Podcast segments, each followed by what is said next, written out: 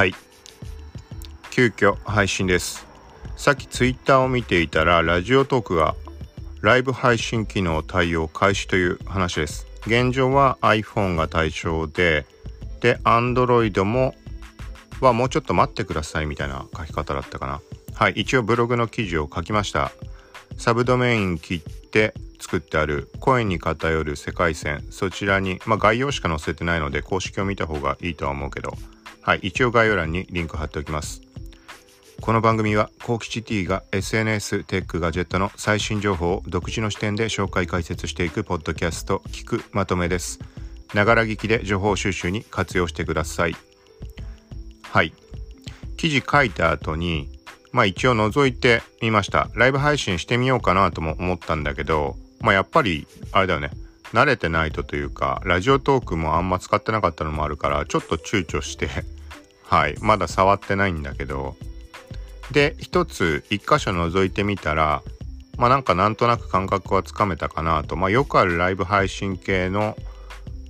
まあ感じ。まあざっくり言ってしまうと。でなんか投稿の画面のところに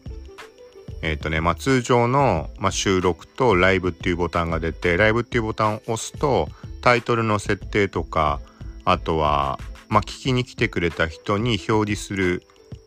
まあ、固定のコメントみたいな感じかな。はい。まあなんか案内だとか、なんかそういう感じの。はい。で、ちょっともうラジオタークをずっと触ってなかったから把握できてないんだけど、ギフト機能。ギフト機能ってどういうこと？差し入れが名称変わったとかなのかね？ちょっとわかんないんだけど。はい。とかまあ、そういうのも使えて、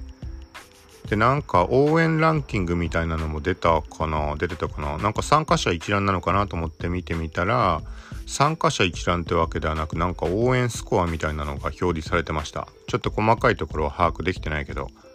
はい。で、あと気づいた点は、まあ普通にライブ中にいいねとかも送れるのと、なんかたまたま今覗いて目にしたものだと、運営の方が参加していたみたいで、リスナー側として。アーカイブ機能が9月10月予定とあとはコラボ機能はもう少々お待ちくださいみたいなことをあのコメントでやり取りしてるところ目に入りました。はい。でブログでちょっと触れたんだけど、まあ、俺が知らないだけでいろんなものあるのかもしれないけど主要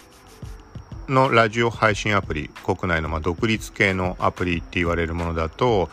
やっぱりレック、スタンド FM、ラジオトークっていうところになると思います。スプーンはちょっと若干意味合いが違うのと、あとはそういう、なんだろうね、このラジオ配信的な意味合いじゃなく、声に特化した形のアプリだと、いろいろ新しいものって、あの、いろいろ出てきているみたいで、なんか例えば、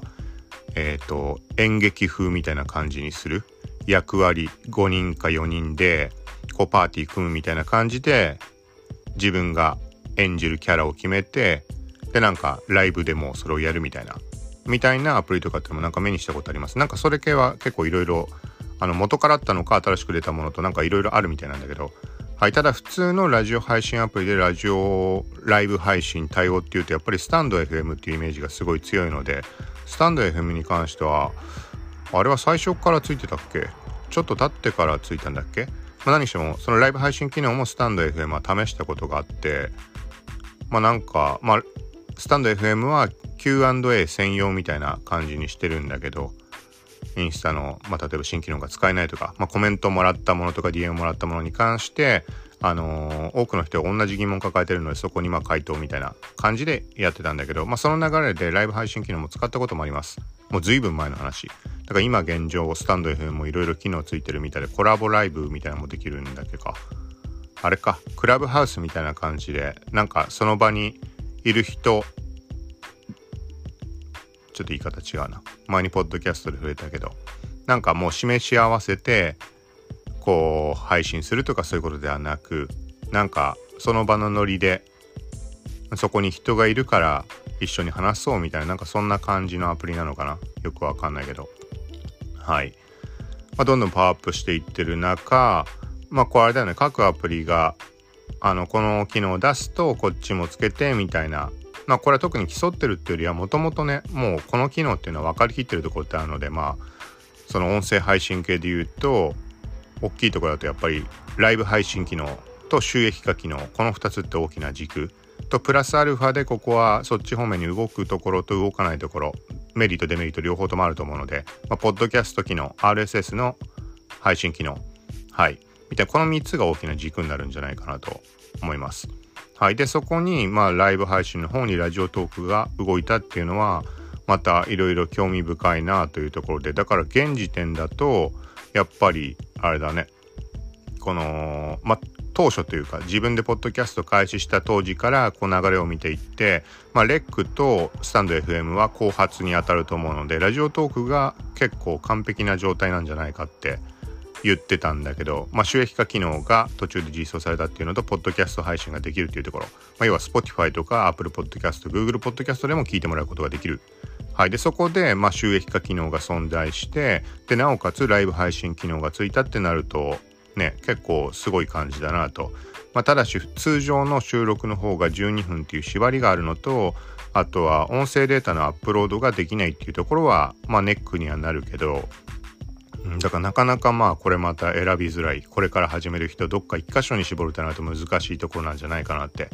はい。だから逆に言うとあれだよね。レックは個人的には今こういうふうに話してるポッドキャストとかの音声データをアップロードできるからありがたいんだけど別の考え方をするとあの流用データで配信できてしまうからレックになんだろうな。レックに特化して配信する人だけがいる場所ではなくなってしまう。っていう側面もあるのでそういう意味ではラジオトークとスタンド FM は、まあ、その場でなんだろう収録したデータっていうのは使えないっていう意味合いではそれはそれでなんだろうねそのまま縛りは続けた方が、まあ、いろんな意味でいいのかもしれないし、まあ、配信者側からするとアップロードできればまあ嬉しいけど、うん、そこは運営側はいろいろ難しいというかジレンマもありつつなのかなという印象です。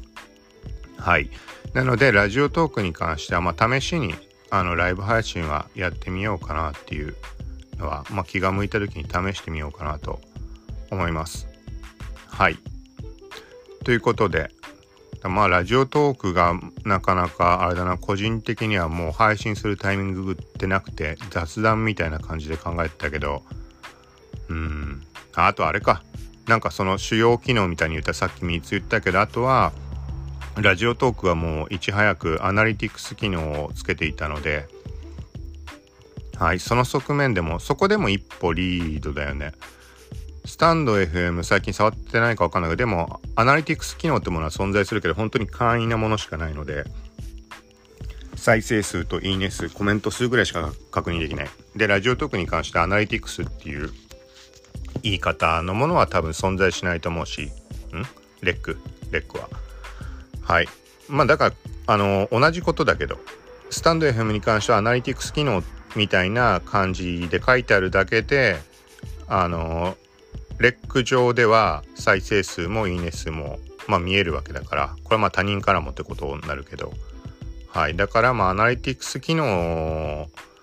うんって言っていいかわかんないけど対してラジオトークに関してはめちゃくちゃ細かく見られます。あのー、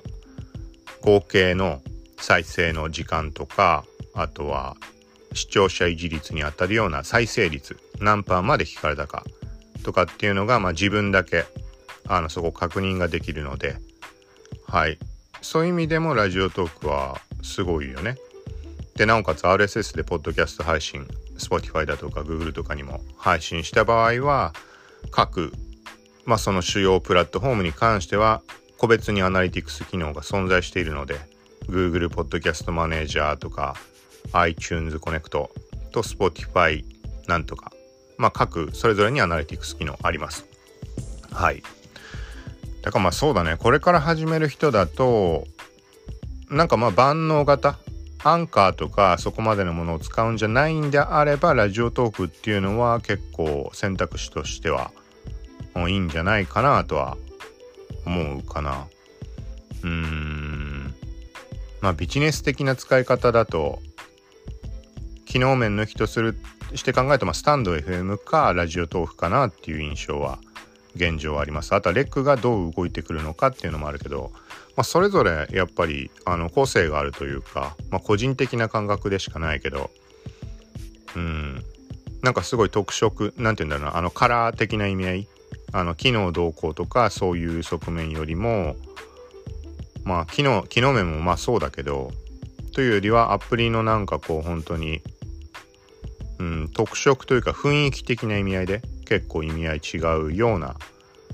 気がするかな。ちょっと言葉で表すの難しいけど。はい。まあみたいな感じです。